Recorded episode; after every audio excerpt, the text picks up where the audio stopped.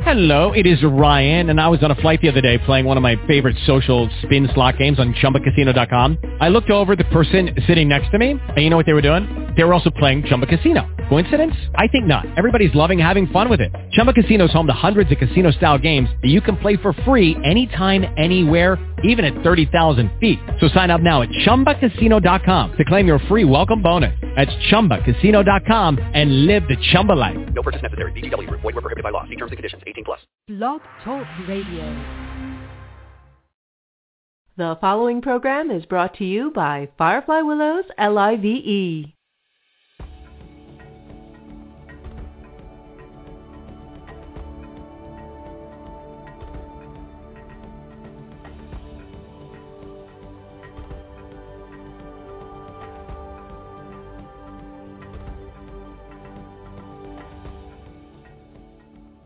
Hello and welcome to Discovering Taoist Wicca with your host, Suzy Lady Red Hawk Peltier. Suzy has served the goddess and the principle of holism for nearly 30 years as a third degree Wiccan priestess, Reiki master teacher, massage therapist, and hypnotherapist. With a degree in holistic health and a background in medical anthropology, she has pursued a burning question. How is ritual used for healing? 20 years ago, Lady Red Hawk established Dragon Spirit Taoist Wiccan Circle, which continues to grow with practitioners and circles in the US, Holland, Ireland, France, and Peru. Suzy, Lady Red Hawk, will be taking us through the Wiccan ritual and Sabbat of Ostara. And I'm John Carosella. Suzy, let's Hi, get John. started. This is going to be a great show. This is, I'm so happy to sit here and be with you again and talk about a balance point. Is that what we're going to talk about? We're, we're going to talk about yeah. balance? Spring equinox is the first of two balance points in um, Taoist Wicca. If you think of, um, if you remember the circle we've been talking about, the wheel of the year, Right. you're, you can can draw a horizontal line and that's your solstices. A vertical line. Excuse me, vertical line. And then now we're drawing the horizontal line. Right. We're coming to the equinoxes, which um, means equal length, day and night. Right. So we've been through Yule, which was the solstice, winter solstice. We've been That's through the turning point. we've been through Imbolc, which is Mhm. Bridget's Day, February 1st, Mhm. Groundhog's Day, Sets commitment. right? Mhm. Uh, and now we're at Ostara. hmm Okay. And it's the first of two balance points of the year. The other equinox is, of course, the autumnal equinox, Right. September 21st, 22nd. And um, in our system, we kind of look at, now I don't mean ours versus theirs, I just mean uh, looking from a Taoist Wiccan perspective. Right. Um, there's a mythic journey that began at Yule with our rebirth. Mhm. And the whole wheel of the year is really meant for us to see that we're on a hero's quest for wholeness. So this is another way that we look at the wheel of the year from a mythological and archetypal And you actually make you, you make this practical because you use this as a way of coaching. Mhm. Right. Absolutely. Absolutely. There are three major things missing from the culture.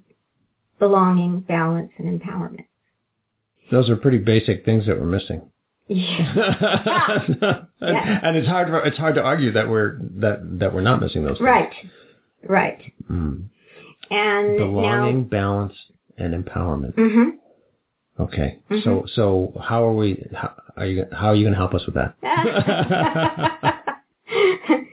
well, I I'll often suggest that while our circumstances may feel as sensitives or witches or shamans that we're kind of cut off and isolated from quote unquote mainstream, um, I do encourage you to begin to run the experiment of either Taoist Wicca or something else that gathers you together with your friends and invites you to come into the intention of drawing like-minded people so that when you are having an extraordinary experience, Hmm.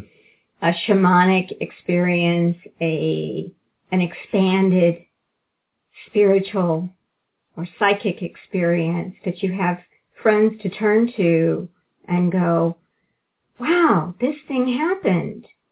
Yeah. And they can go, wow, that's really cool. And I had not exactly the same thing, but I had a similar thing and here's my weird experience. right, right, right. Because then we can kind of gather the community. We kind of went sensitives, medicine people went underground in the Inquisition. Hmm. Uh, Europe and the New World. Remember, we forget that there was a dreadful Inquisition here when the Spanish um, Yeah, oh, yeah. invaded the indigenous people Right, right. it was equally as horrific as anything we produced in, in If not, Europe. if not worse. I Uh, mean, yeah, pretty, yeah. Well, pretty. well, uh, you know, when you add in the diseases, absolutely. Yeah, I mean, it was whole, wholesale. It wasn't just the medicine people. It was wholesale genocide over here. right, right. So, right, right. So, so today, you know, as with every show, I try to mix in a little. Let's look at the culture because we're swimming in a polluted pool. right. And none of us can really be well or embrace this wholeness that we desire if it's being withheld from someone else Hmm. or if we're withholding it from ourselves. Right. Um, right. And and we have cultural constructs that that make it difficult for us to not withhold it from ourselves and Right. make it difficult for us to serve it to others. right, Yeah, it's Right. hard. It is hard. right. So th- it's a time of balance and from, and to, to look at from a Taoist Wicca perspective, if the wheel is a Tao, then we really get an active contemplation upon the balance as we Mm. have equal day and night. hmm There's not only a literal um, astronomic alignment that our ancestors across the planet have been marking with solar and and uh, lunar calendars Mm. for thousands of years. But so it was recognized that something significant happened. This is also a the full planting uh, ceremony Mm.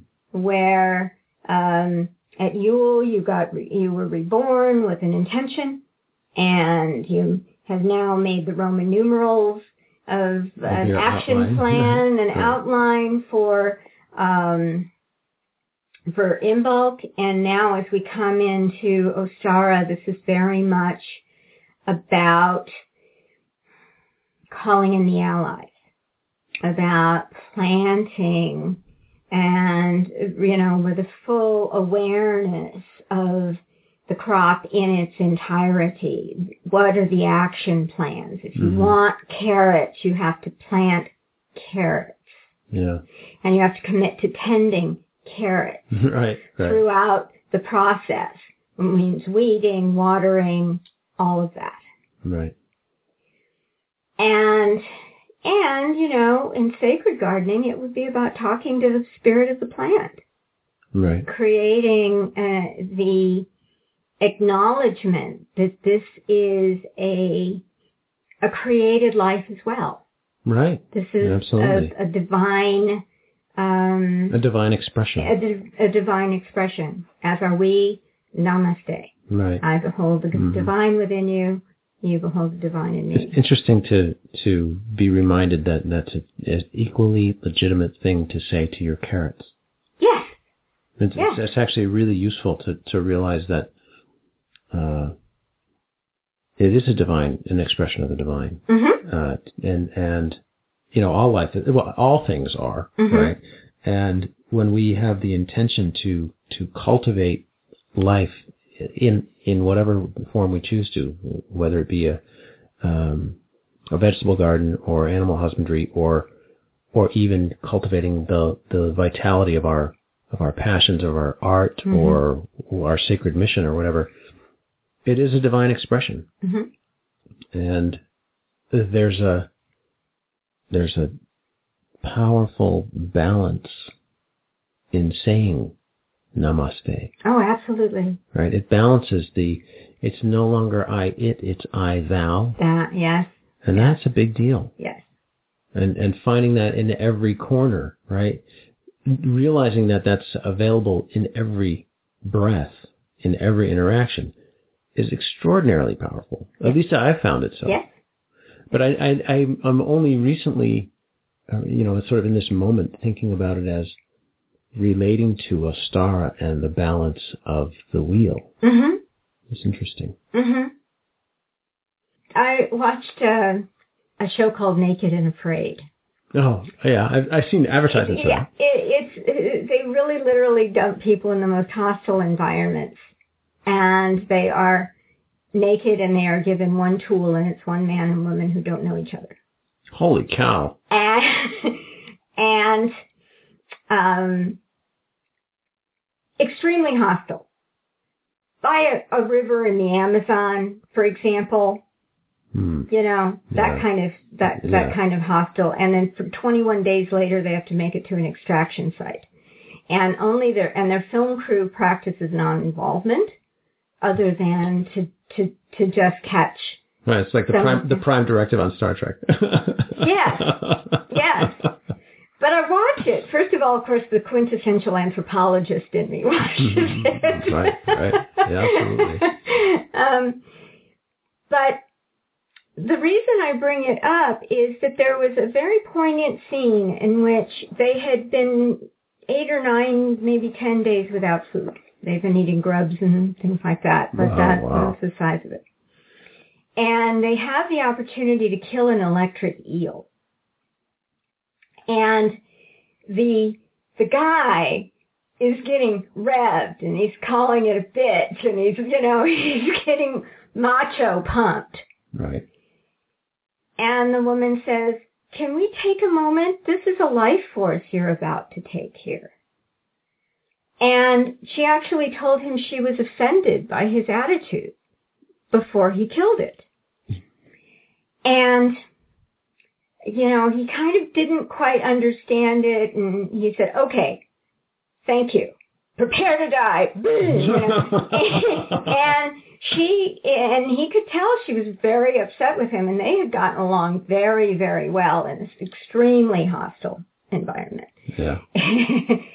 and he goes privately to his camera and you can tell he's really rocked that he upset her Yeah. and that he that he had had said that he had this kind of hostile side of him that comes out every once in a while and he wasn't hostile to her No. he was simply hostile toward his kill Mm. in that moment bringing all that she forward he used anger to move it Right. And it made him think. And he apologized to her afterward. And um, and then on the, the the after show, they asked him would he kill anything in the same way, and he said, "Well, I'm not actually a hunter per se. I don't do it for sport. I only do it for food. But I will say that that she gave me a whole new spin on it." Mm. That's and I was like, yay! Right, right. So it do- does go back to slowly but surely, you know, the earth ways and the reverence with which we used to approach and deal with our environment and other beings in it.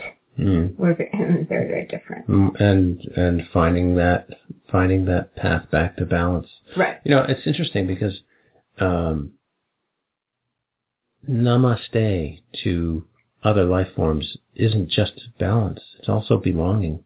Absolutely. Yes. It's also belonging, Yeah. isn't it? Right? And you Mhm. start to realize that that the separation that we're experiencing as humans from the natural world is one that we chose. hmm It isn't one that's real. It's not imposed on us by nature itself. It's only the nonsense of our head hmm and our belief system that makes that so.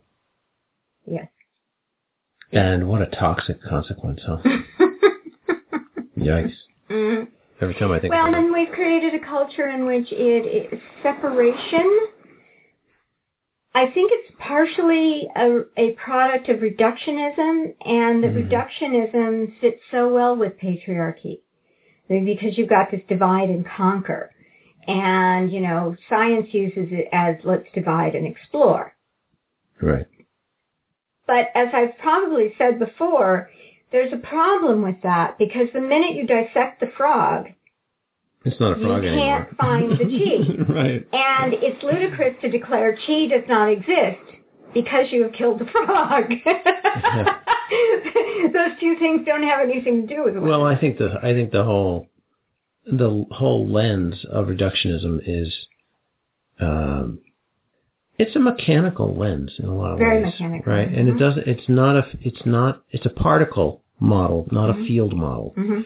And we know that um, reality behaves as both particle and field, and Mhm. one might speculate reasonably that the particle nature of reality is actually just there for our convenience to observe it. It's actually not intrinsically part of its tr- nature. To be observed. Right. It, well, it's It is inherently participatory. yes, right. It's inherently participatory, but it's all it's a field. It's not really a collection of particles. Uh-huh. It's really a field that will will dress up as particles for our convenience. And I mean. per our intention. And and for our intention, per our Mhm. intention. Yeah, that's Mhm. right. Yeah. Well, and I think that's I, I think that's a key thing for for our conversation today because we're still kind of looking at, and as the light grows, we're getting more and more of a picture of a Rorschach test of the universe to see how we're going to connect the dots. And at summer solstice, it's the biggest, grandest pictures, what you believe about the universe and so Mhm. forth. Mhm. But I think you still have to look at some fundamental assumptions you're making in your current belief system. We talked about this earlier, whether or not, you know, we we agreed that it was better to simply assume that the universe is supporting us mm-hmm. even if Right. it doesn't look like it Right. because it is so much easier to get up in the morning with that attitude Right. has Yeah. nothing you know i mean one could one could argue that point till the cow, cows come home and there's no way to prove it it's just a choice and assumption we make Yeah, yeah, however yeah. the universe reflects back to us according to our assumption Well, it, you know, so in one sense we can say um, the universe reflects back to us according to our assumptions, uh, and that if we are, if we make the assumption that it's a benign, benevolent universe that's that's actually seeking to uh, respond to our desire, then it makes perfect sense for us to be to be projecting that notion out into the mm-hmm. universe. And the other, in the other case, that the universe isn't like that, and we have all of this adversity that's that's being put in our on our path for reasons we don't understand. What's the what's the most productive model for Right. for interpreting that, navigating, let's say, just navigating those circumstances, Mhm. and assuming that the universe is out to get you doesn't really do you any good. Right? It doesn't solve any problems. what do you do if you're right what do you do if you're right? Right? It's like better better to you know, I find it's better to um to look for the value in whatever is happening, even if it's not pleasant, because that allows me to stay present enough to what's happening to really A, get value out of it, Mhm. and B, understand it well enough to shift it Mhm. right? The stepping away from what's happening is uh, something that we do when we're in pain. You know, we numb, uh, we hide, we contract, and then, you know, it's not to say that there's there isn't very reasonable physiological and evolutionary advantage to doing that, but we do it way more than we have to. I Mhm. find I find that we do it way more than we have to, and you know, I, uh, lately I'm quoting this uh, little experience that I had in Santa Cruz the other night, uh, walking along the uh, shore, the the cliffside, uh, waves pounding against the rocks, and the, it was full moon, and it was just gorgeous, breeze blowing. It was amazing, but I was cold. hmm And I had this dilemma because I didn't have anything. I had a, a light jacket in the car, and that's all I had. Um, so I had this dilemma: Do I want to go back to the car and sit in the car, hmm or do I want to enjoy this evening? hmm And I said, I'm definitely not going back into the car. hmm I want to enjoy this evening, Mhm. but I'm cold.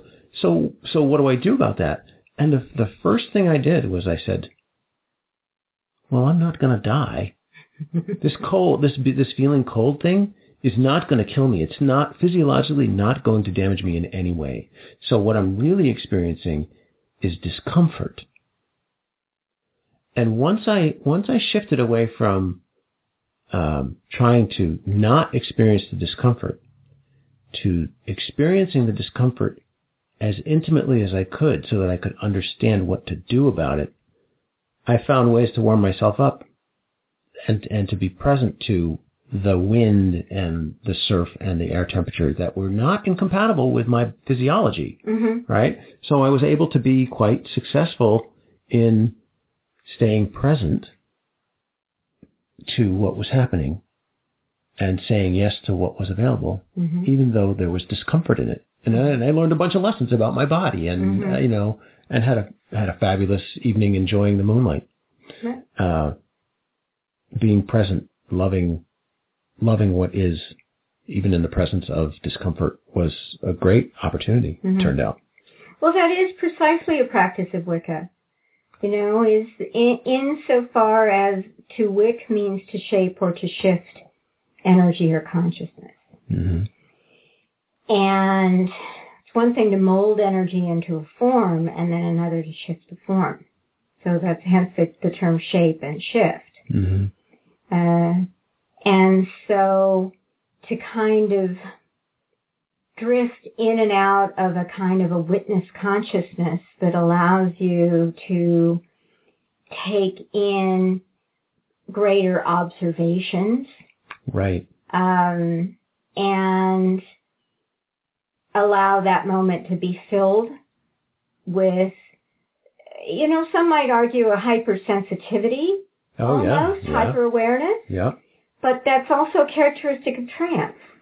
So I submit, you know, you were on the uh, full moon and, you know, receiving a teaching. Oh, absolutely. Awesome. It was fantastic. Awesome. Beautiful. Yeah, and that's, and how long ago was that? That was like uh, the full moon in March, Mhm. so it was like two, three days ago when Okay. as of recording this. Okay. So you can see how the universe is beginning to prepare you for your specific adapted lessons Right. for the spring equinox Okay. as far as your personal lens, what's balance, imbalance, what how do you perceive what's balance and, and out of balance? Right. And and what I'm what one of the things that I can say with confidence is that discomfort does not mean out of balance. Right, not always. It it's really an invitation to to discovery. Discomfort I'm finding is an invitation to discovery. You know, and this is also something that's been happening uh, over the last few months is um, I've sort of been in a, in a in a shifted space, shifted place. I'm house sitting. I'm recently divorced. Um, there's there's a big emptiness hmm in my life that there's there's a habitual longing, right? There's longing for things that are not there, Mhm. that are um, that I'm looking forward to having and looking forward to experiencing, but aren't there. And one of the lessons that I got was that there is wisdom to be harvested in the longing. Oh, And it's- absolutely. It's, not that I should go out and, and satisfy this longing instantly, but rather that I should allow the longing, and not that I should numb it or or meditate it away even, but but rather that being present to it will illuminate things for me. Right. And so discomfort, um, uh, emptiness, uh, the, the presence of desire and the presence of longing are not things that are intrinsically out of balance that need to be balanced, but rather that they are an aspect of balance. Yes. They're an aspect of that, and this is this is the interesting thing about the Tao. Actually. As, uh, like Yeah. I keep I keep learning. You know, Good, somebody somebody once said to me, "The Tao that can be experienced is not the true Tao." Exactly. Or the Tao that can be explained. Sorry, the Tao that can be explained is not the true Tao. the Tao Te Ching. And and I just like like the more I investigate, the more I realize, yeah, actually that's really true. it's really can't you, you know. There's always another la- layer of of interplay between active and receptive, between light and dark, between between um, illumination and shadow Right. in in our personality, in our presumptions about the world, in our perception, our, our perceptual capacity and frame, and uh, and it sometimes when I'm in a really great spot, I can move right up to the line hmm and and ex- and sort of surf the edge Mhm. between the masculine and the feminine, the light and the dark, the active and receptive, and I can watch it mm, move and you know tr- transform before my very eyes. Like that was active principle just a millisecond ago before I had this perception, and now it's the now it's the receptive principle, and that you know it's like fascinating. Balance is not scales. Right. Nor is it a 50-50 proposition. No, it, it's it's actually what I'm recognizing is that balance is the willingness to to surf the underside of the wave.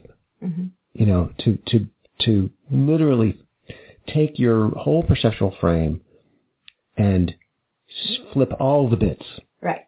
Now, what's cool about the Wheel of the Year is intrinsically the Sabbats do that. Ah, right. Right. Um, if Right. you look at the two solstices, for example, they're opposite to each other. We were reborn at Yule with an intention. The opposite of intention, I believe, is accountability. You know, it's one thing to have this grand, very nice, elastic plan, tra-la, tra-la. But by half of the year gone, what have you done? You asked. You asked. Right. How have you participated in your ask? Exactly. Yeah. Exactly. Did you ante up? Not suddenly, suddenly, this radio show is not quite as comfortable as I thought it was going to be. but we're not there yet. We're just, no, we're not. We're we're not. But you can see that the light is inching us up as the sun gets greater. We move into into chakras with more awareness, Hmm. and then with more awareness, then of course comes more accountability, Right. inevitably. For sure. For sure. But nevertheless, that was just an illustration of how the two um, opposite Sabbats are always mirrors for each other. hmm The sun, the winter solstice is a view from the underworld, hmm and The the, summer view solstice the is- summer solstice is the teachers. Right. You know, the upper world. Okay. So so we're in. We're at you know. Um, so if if we we followed it along, you would have commitment at Imbolc. hmm and you would have balance and what's in balance. And then, of course, when you focus on the balance, you also see in sharp relief what's out of balance hmm and a calling of the allies and a clarity about what you're planting, the ABCs. Okay. So so if we're if, if Imbolc is commitment, what is a star? Is Ostara um, a balance between commitment and action? Is it a balance between commitment and and um, and openness? You know, like like between between Both. it's both, right? Yeah, yeah. Because because we want to we want to both both have the active principle plan, uh, but we also want to remain receptive to what flows. Right. Is that kind of the idea? Right. You have, you're calling in the allies from the seen and unseen. hmm And why are we doing that at You know, star? at Ostara because if if we go back to looking at uh, the Wheel of the Year as this mythic quest, hmm you have the um, discernment of the the problem, the challenge. hmm You often have, and so you kind of argue with yourself around. Uh, you'll, well, do I accept this challenge? Do I take it on? And so forth. And then comes the commitment. Right. Now comes the action plan, the Roman numerals that go on, uh, excuse me, the ABCs that go under each Roman numeral commitment you formed. And that means you're now thinking in terms of specific tasks. Yeah. What needs to be done toward this? If I want carrots, then I don't have to obtain carrot seeds. Right. Right. Step one, obtain Step carrot one, yeah. Yeah. And, there's more than one step. Right? Exactly, exactly. That's why now at Ostara you're laying in the ABCs of that action plan so Mhm. that your, your implementation can be, you know, a checklist. Yeah. Yeah. And but sometimes you don't have alone the capacity to do everything. Mm. And it's like, you know, I need a publisher. I could self-publish. Mhm. I could, I'm aware that there are other things and I'm going to have to choose and my preference would be to have a publisher. Mm. So now you have to go look for one. Now I have to go look for one. Right. So you you are obligated to participate. Yes. At once when when when. Okay, so this is actually kind of an interesting. This is an interesting um, flow. At Ostara, at at Imbolc, we are identifying. Uh, at, And forging those commitments. So Uh, we're, so we're not only seeing it with our sixth chakra, identifying the creative Mhm. Right. task, but we're forging it in the third, in the fire of the third chakra, the will, Right. the fortitude, hmm the dedication. Right. Right. And so then at Ostara, at Ostara, we're actually kicking the wheels, removing the chocks from the wheels and starting to roll this puppy down the Exactly, exactly. highway. Okay. So you have gone from theory and research Mhm. and and the resonance within you Right. to know what to commit to. Right. Knowing words are magic. hmm Your your word is your magic. Right. So moving word from word magic, now we're going into deed magic. You know, now Right. we're going into the sheer he- effort and fortitude and um, that it that that digging in the dirt to plant the carrot seeds Right. and so forth. You know, so every single from laying out your garden, what are you going to plant where, you know, so the design of your garden, everything kind of now it comes into a trip to the home to Home Depot. Right. And and this and this this is a uh, transition from the from the the more ephemeral to the more grounded, Concrete. the more concrete. And why is you know why is this the time of year for that? What is it? Why is it? Is it? It must be easier for us to do that at this time of year. Well, we have the all of nature is waking up.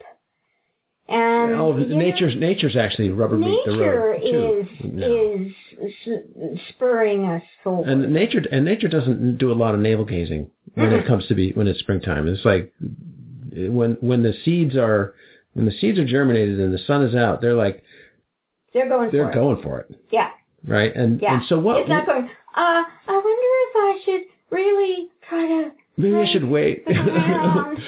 so so why do so why do we do that? Why are why what is our what is our wound that causes us to be to want to be passive, to want to to want to stay in the realm of ideation instead of putting the shoulder to the wheel. Well, I think on one level, humankind has gotten lazy. You know, there's a It's, there's, it's not so much a matter of survival as it used no, to be. No, it is not. You know, I hearken back to that Naked and Afraid show. You right, know? right, exactly, exactly. um, man, there they had there was a lot of work to do. Uh, you know, just for simple things. If you wanted a lodging, you had to build it. Yeah. If you wanted food, you had to build a trap, or um, you know, and then you had to go check your traps. And uh, and if you wanted water, you had to figure out how to build a fire so you could purify the water. And so absolutely, there was nothing we could go to the supermarket, buy that was provided for in some other means and somehow sterilized from the thorns that sit on the, the ground. Yeah, yeah. It, it's in a way, uh, nature doesn't coddle, No, um, and we're and we've we've figured out ways to coddle ourselves. exactly. Exactly. Long after our swaddling days are over. yes, yes, we're insulated constantly. hmm As a matter of fact, one of the survivors mentioned, you know, clothing is your second is your second skin. hmm You know, Yeah. they they and, and and so really, you know, we've taken um, incredible steps to separate us from nature. You know, we paved our streets and sidewalks and patios and Yeah. so, you know, I think the impetus to go and do, and so we, we see people playing more, and that's another side if, of the myth is that the god and goddess are now children playing together, and so there's a spirit of play. And what we like to do in our circles is this is the ritual that we bring our favorite kid foods hmm to share. Right. you know, and sometimes we dye eggs and use them in the ritual, and sometimes we do chocolate eggs, and and chicks and bunnies, of course, go back to they were fertility symbols that came along in this time of year, and the term Ostara or or Eostre was for a Saxon goddess of the dawn and new beginnings and and the east. Mm-hmm. And then it's very interesting that it was adopted in Europe as Easter. hmm hmm You know, and, and I don't know a kid 18, 8, or 80 that hasn't said, what am I supposed to be happy about Jesus' death and resurrection that I play hide and go seek with eggs and bunnies? What did they have to do? Yeah. How does that with, connect? How does that connect? with each other. And, you know, because the man's being brutalized.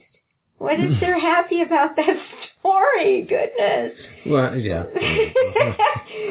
I, I, that's But- another old. That's a whole other conversation, but nevertheless, you know, the, the, the, the, the, the dichotomy of how we celebrate it as kids and then what it's supposed to mean. And, um, yeah, you know, and you can kind of find underneath it that, that it was a kind, spring was a kind of resurrection myth Mm, in yeah. and of itself. Sure. Yeah.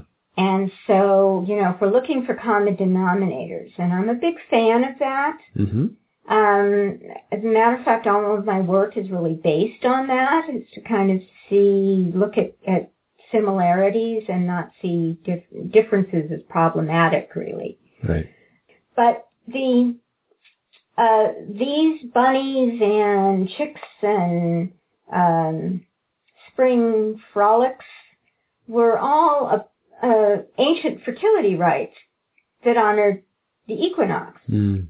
hmm And and so again, you know, when you look at what happened with the depaganization of Europe, you know, it was the country folk that suffered the greatest under that because they were the ones closest to the land. Yeah. And so frequently the church would kind of say, Ostara, Easter. Okay. You come to Mass, then you can go have your celebration.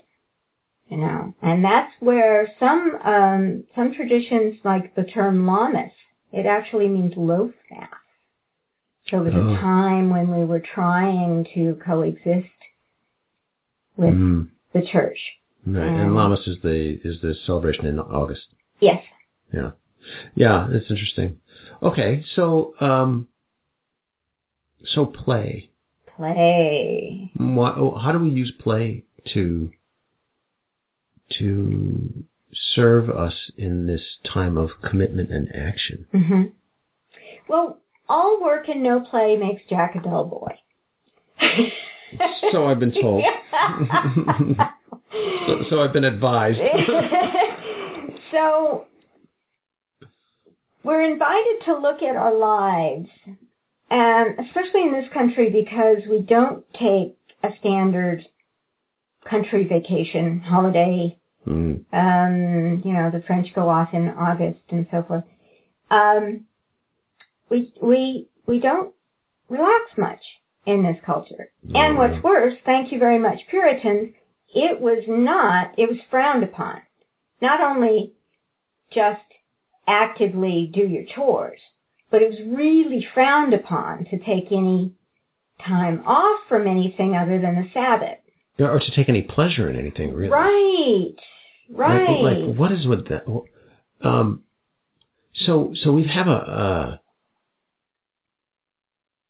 so we have not only have disconnected ourselves from nature, we've disconnected ourselves from the inherent health effects hmm and balancing effects hmm that come from play Right. and healthy pleasure. Right. And I say healthy pleasure very specifically because we certainly know how to indulge ourselves Right. right, with intoxicants and uh, food that is, uh, you know, loaded with fat and sugar and so on and so forth. It's not like we don't know. We've established very clearly that we can go find pleasure, hmm but we don't actually enjoy it. hmm It doesn't make us feel better. Right. It makes us feel worse. hmm Uh, that's pretty. That's a that's bad. well, it ain't good. for, for our pursuit of pleasure to to make us feel worse is really kind of a crime. hmm It's like a, it's an abomination. hmm Well, and we have institutionalized guilt Well, that too. along with, um, and so consequently, even if it might be healthy, especially in moderation, a number of things can need not be as harmful as we have made them. Oh yeah, that's for sure. However, um, thanks again to the Puritans, we have this, you know, don't you dare crack a smile in any part of your life. Yeah, yeah. you know, God forbid you would enjoy it. Right. Crazy. So there's, um, I think that's one of the beauties of Wicca is it kind of says all acts of pleasure are mine, say the goddess. You know, Hmm. and so there is, of course, you know, you look at at at, at um, pagan lifestyles prior to um, monst- uh, monotheism and institutionalized um, religions and priestly castes. castes. The you you had an attempt by the medicine man and woman to include the tribe in ritual, to include them in a transcendent personal experience with the divine. Uh, and and uh, of ecstasy, Yes, really, right? and everybody could cry for a vision, so to speak. That was not the, the private domain of the shaman particularly, although they were better at it or more practiced at it, it did not mean that anyone in the tribe could not have access to the divine. right. So, so this, uh, what emerged is kind of a, a way to, it's not just to institutionalize the established belief system, but to form an elitism around it. And one of the ways they, they, it's particularly helpful is if you rob your, um, uh, the people in your parish or in your community of their personal right to their own, to spiritual expression. Right. Because creativity and spirituality go hand in hand. Okay. All right. Let's let's take a short break, and when we come back, I want to talk about play, creativity, spirituality, and inspiration as part of Ostara. Great. Okay. We'll be right back. At Firefly Willows LIVE, we're working hard to be your trusted source for fun, enlightening, and heart-centered information and community. And we're passionate about the art of transformative media, the new leading edge of communication in our highly connected, media-rich world. If you're passionate about facilitating change and you have gifts or ideas you'd like to share, come join us. Host a show or be a guest or connect us to an amazing speaker or teacher whose message is too good to miss. There's always room for courageous, knowledgeable changemakers, inspired artists, and new ideas. Let us know you're interested. Send an email to info at fireflywillows.com. We're Firefly Willows, L-I-V-E, helping you find and shine your inner light. Welcome back. You're listening to Discovering Taoist Wicca, the Ostara Show, with your host, Suzy Lady Red Hawk Peltier. I'm John Carosella. So, Suzy, before the break, you were you were talking about the role of personal expression with the divine, and uh, we were talking about pleasure and play. Uh, how do these things connect to? How do they all connect? Because it, there's there's a role for creativity, there's a role for play uh, in in stimulating our inspiration and and our connection to spirit. And you know, we also talked about this being the time of year when we bring when we call on our allies and, and this process of commitment and so on. So how does this bring this together for us? Mhm. Well, let's remember that the word recreation is actually recreation. Recreation. R. E C R E A T I O N. And so there's a refreshment in relaxation, a refreshment in pleasure, and the stimulation of the senses. Mm-hmm. And I'm convinced that being psychic is actually the open five senses synergizing to bump you up into the sixth sense. Mm. So rather than taking a scientific approach and saying, ah, it's to the exclusion of knowing from all other means, but it is the amplification of knowing through all of the other means. Mm. There is a synergy of those five senses. But if you are working, then your only your left brain is getting stimulated. Not really your right brain. Yeah. Not really that ancient part of yourselves that needs smells and tactile experiences to awaken and remind you that you're alive. And that connection to your vital uh, life force energy, your vitality, if you will. It's like con- the power of contemplating a flower, Yes. right? When you when you actually Yeah. take the time to smell it, touch it, uh, look at it, Yes. uh, absorb it all, you can't help but kind of be spellbound, Mhm. uh, entranced Mhm. into a state of of excited but tranquil at the same time awe, Mhm. right? And and so and that is an opening moment, I believe. Right. And wonderment is very much um, a, an experience of childhood. It is an experience of childhood. How does it? How does wonderment relate to play? Well, I think I think it's it's an extension. Uh, play is an extension of wonderment. It, you know, we come in with an active imagination because our imagination is the bridge between the body, mind, and spirit. And then systematically the culture says, oh, it's just your imagination, just being a minimizer in that, Mm-hmm. you know, and, and, that's a subtle minimizer either. for sure. So we have that impulse to be creative tamped down. Mm. And we grow less and less, uh, or I should say more and more desensitized and oversensitized. And, and if we are not encountering the, the, the, the natural world and the, the elements, um, very much with a kind of a, a namaste chi to chi acknowledgement, then then you become removed from from that. It's like that chi is the connection.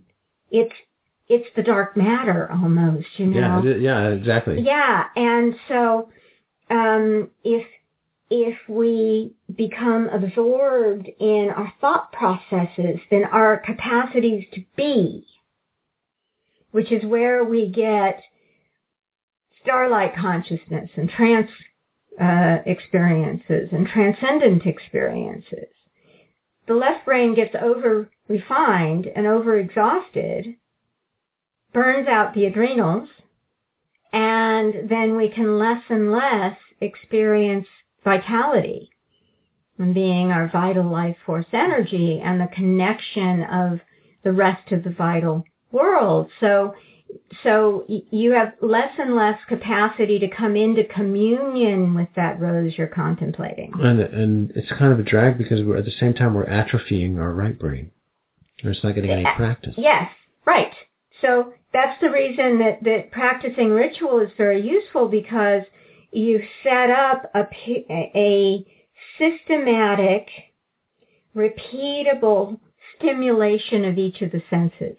Mm. And it builds neural pathways right. that trigger pleasant experiences that actually serve your well-being. Mm-hmm. So uh, uh, uh, on, on a brain physiology standpoint. Right, right. So you're healthier. Right, you're healthier. Mm. You're healthier. So when we talk about most of us work too hard and we don't play nearly enough. And when, when we do play, we want to play as hard as we work. Yeah, I know that's and true. That, and yeah. that's that's so young. It is that, really. You know, as opposed to I'm going to sit with my friend, see how the conversation evolves. And I have no Yeah. agenda with the agenda. Conversation. the whole thing that I've been dealing with now is like realizing how rare it is that I have no agenda Right. and how how limiting that is. To have an agenda. Yeah. Yeah. Yeah. Yeah. To to to to not be in a place to to not have no agenda is very limiting, right? If you have an agenda all the time, then the only thing that you're open to is what you are is what you want. That's right. And there's a whole great mystery out there that you have no idea that you could want. And the difficulty is that you are now narrowing in what you are going to call as support. Right. Okay, You let's talk about that. And and and we had had an earlier conversation about how many times you know when we come upon these Sabbaths, we we look at our lives and we think, oh, this is out of balance. I'm not where I belong, or it feels like the universe is actively pushing me in a direction I don't want to go, and I, you know, what's wrong with this picture? Mm. And we either go, it's either me or it's the universe. right. And we don't necessarily leave place and room for a third option. hmm Perhaps you're perfect Right. where you belong and the universe is still supporting you. Right. Right. You know, and we don't, I personally don't know how to reference. no, well, this is so. This reminds me of the of the story that I heard from a friend of mine about about the nature of buffalo medicine. Right, the wandering path of the buffalo was that uh, you know if you if you try to take that straight line Mhm. And and demand that the universe give you that straight line to your quote unquote destination, um, there are a couple of possibilities that you should be aware of. And one is that you'll get to your destination, but you'll get there too early and no one else will be there. and so the party that you expected to, to, to walk into won't even have been set up yet. And so you'll be like, I guess this, I guess I was mistaken. There is no party here, Mhm. right? So you'll miss the party. Um, and the other possibility, another possibility is that you will get there in, in a, you know, and the party will be happening, but you will have missed an experience along the way that would have made your experience at the party way more fulfilling. Right. Right. So it's it's this willingness to, as I've been saying it recently, uh, stay present Mhm. and say yes. Stay present to what is, Mhm. right? Not don't try to say I shouldn't be here because this is where you are. So clearly, this is where you are. This is where you should be because this is where you are. Mhm. Uh, and say yes to what is being offered, not as a way of capitulating to circumstances that wound you, but as a way of saying, this is what's being offered. These are in fact the tools at my disposal. This is in fact what the universe is offering me. Or there might still be some more choices that you have not. Well, you know, it's the uh, difference between looking straight ahead, you have a limited peripheral vision. Right. If you turn your head, you have an increased peripheral vision.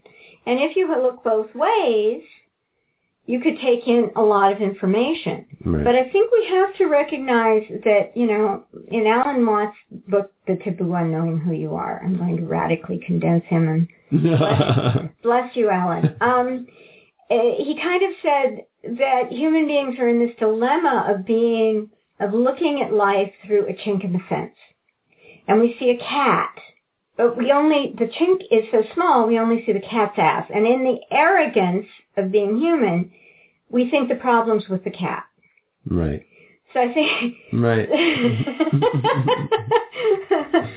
so the way this applies to to Ostara is you, you do have to recognize that some of the way you choose to view the big picture, what are major arcana cards and karmic players, and what are minor arcana cards, personal choices, Mm. and and recognize that you are kind of working your way up to this high point where a maximum picture will be revealed.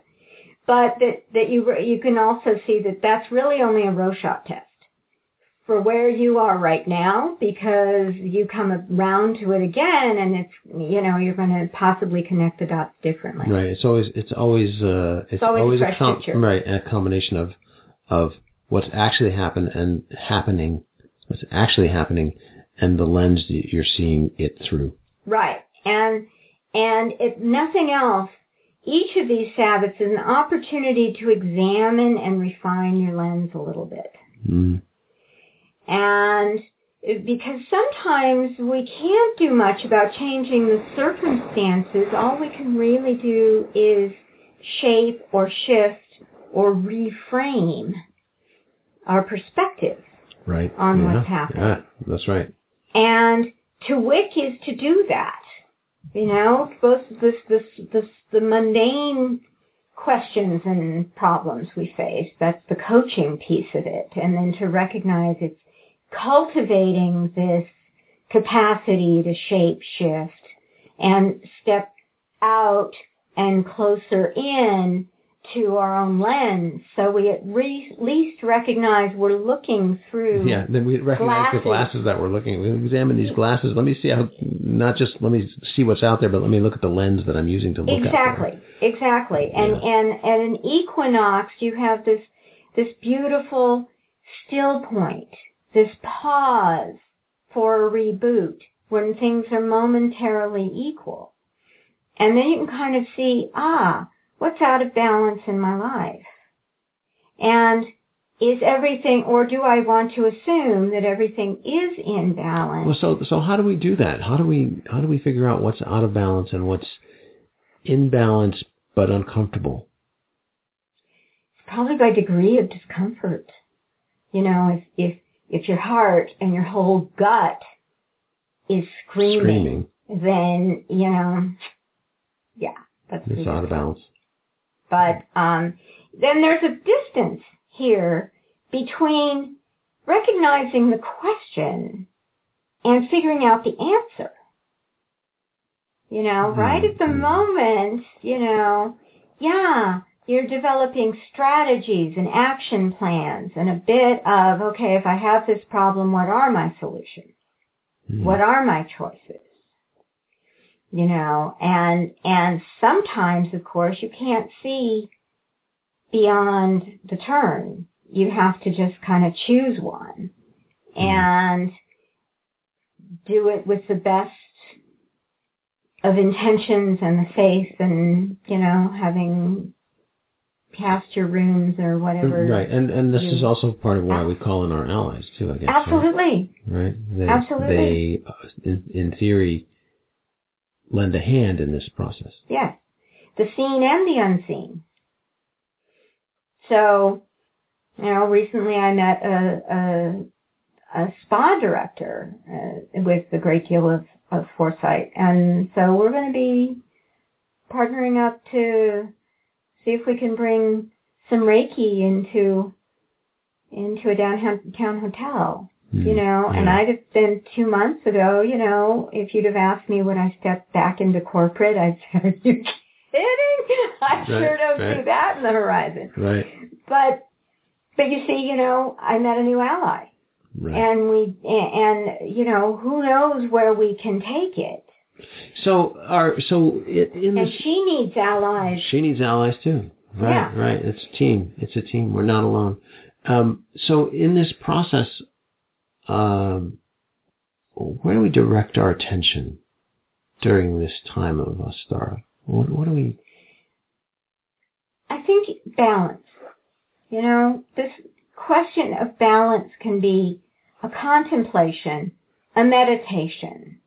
You can be out uh, for a run and contemplating balance. You can be, you know, um, driving and contemplating balance. You know, the, the, it does not have to be so zoned out that you're totally ineffective. It becomes a walking meditation on uh, uh, this is this is the focus for the next six weeks. We're three weeks, mm, two weeks in.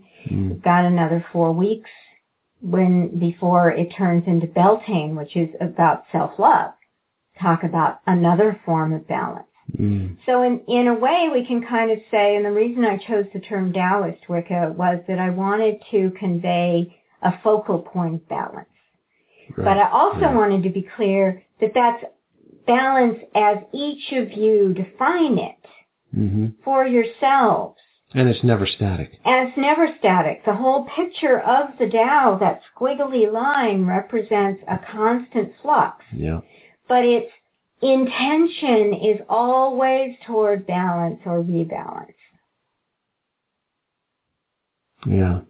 and that there's and so moving chi is is the form of balance but you see culturally we have sought to set everything in stone and make to to concretize systemize dogmatize Yeah. to, to, make everything fixed. exactly exactly and then we complain when it all comes apart So we have a desire for for fixedness Mhm. because it gives us some kind of predictability. Mhm. But the but the price of, of predictability is is friction and resistance and discomfort Mhm. uh, actually, yeah right? Because we're not willing we're not able to flow with we don't say yes to what's being offered. We say yes to our fixed institutions hmm our, our institutionalized yeses override our opportunistic yeses. yes right And Ostara is an opportunity for us to take a second look at that and and to reintroduce fun and play because there's our creativity.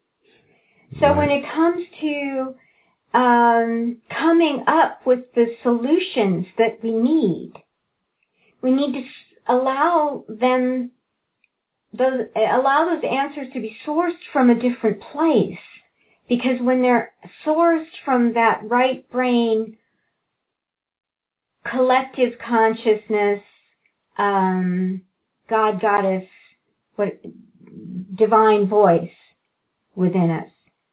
It's not only you know the the um, Latin for heart is curor cur and that is the root word courage. Yeah, so when we can source get quiet enough, get get relaxed enough to allow the beauty, especially at this time of year, to permeate our consciousness and permeate our senses and so forth, then we can wake up. And there's your wonderment. Mm. Because it's an in- inherently wonder-filled universe. Yeah. you Yeah. know? Yeah. Um, but Eh, the the challenge is so long as we are out of balance or not even focusing upon the balance, we can't even invoke the balance. Yeah. We don't even know that we're. We don't even know that balance is a thing. that's needed. Yeah. Yeah. Because from balance you would get a sense of belonging even if you are by yourself or with yourself. Because you would belong to the universe. Exactly. Yeah. Exactly. Yeah. Um, and and it would be easier to build community. Hmm. One thing we didn't talk a lot about. We didn't talk a lot about um, is empowerment. hmm Um, Well, inadvertently, we've been talking about it all day, though, because um, when you plug back into the divine, that namaste, there isn't, I can't think of anything more empowering than to remember that I'm a child of the divine. yeah, it's true. Actually, yeah, that's true. That's true. You know, and the other thing that the other empowering things that we've been talking about today uh, are the the action plan that comes from Ostara and and the balance that comes from you know not just the the thinking, imagining, but also the committing and doing. Right, Right. The the uh, it is empowering. It's empowering to accomplish right. it's empowering to take this, you know, to go to the store and buy the seeds. It's empowering to dig in the soil and plant them. Mm-hmm. Those every step is a, is one step of further empowerment hmm for us as individuals. Yeah, yeah. Okay, so Well, I think uh, if there's um, uh, something I'd like to kind of leave you with, you know, because I always try to bring an intention statement from our our ritual. right, So I think if it's okay with you, I'd like to share um, uh, Marianne Williamson's words that were given by Nelson Mandela. yes, Our deepest fear is not that we are inadequate. Our deepest fear is that we are powerful beyond measure. It is our light, not our darkness, that frightens us. We ask ourselves, who am I to be brilliant, gorgeous, talented, and fabulous? You are the child of the Creator. Your playing small doesn't serve the world. There's nothing enlightened about shrinking so that other people won't feel insecure around you. We are born to make manifest the glory of the Creator that is within us. It's not just in some of us, it's in everyone. And as we let our own light shine, we unconsciously give other people permission to do the same. As we are liberated from our own fear, our presence encourages others.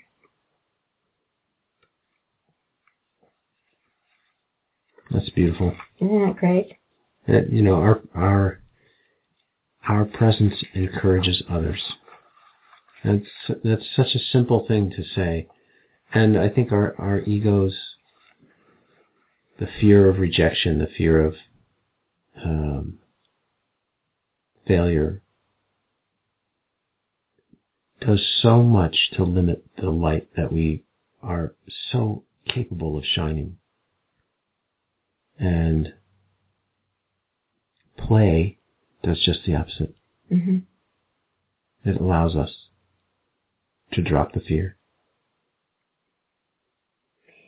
And reconnect with one of our greatest recognitions of our divinity, which is our creativity. Mm-hmm. Yeah. Perfect. Yeah. We don't, and when we build a, and when we were kids and took a refrigerator box and made it into uh, a castle or something, in order to talk to us, you had to get in the game. it's true. Excuse me, I'm Lady Red Hawk. Where's your sword, Lord? and you're uh, uh, here, I have it here. Yeah. So, um, and we don't realize that everything from the stock market to politics is really a constructed game. It's a refrigerator box that we've agreed upon. Means a certain thing, you know, the value of our stocks, the uh, political um, uh, yeah, who has authority, of- right? yeah, agreement of nations and and the borders of nations and so forth. You know, it's all a refrigerator box. It is. And and on that note, I think that's that's a powerful note to leave with people that it's a refrigerator box out there, Yeah. folks, and make make it choose, make it what you will, and have fun. and have fun. All right, Suzy, Suzy. So if people want to get to know you and your work a little bit more, where do we direct them?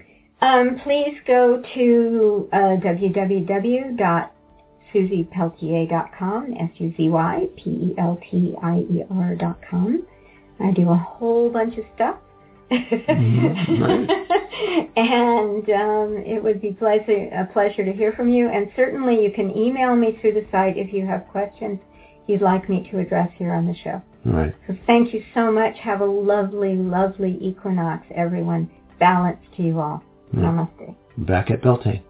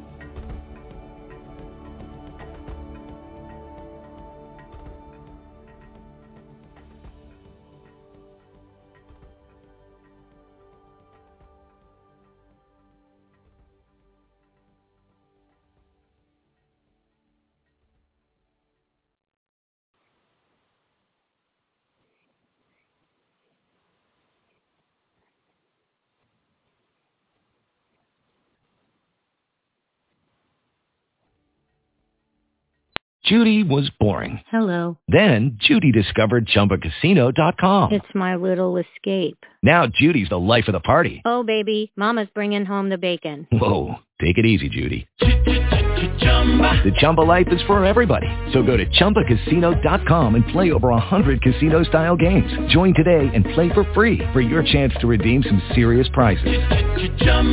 ChumbaCasino.com. No purchase necessary. Void where prohibited by law. 18 plus terms and conditions apply. See website for details.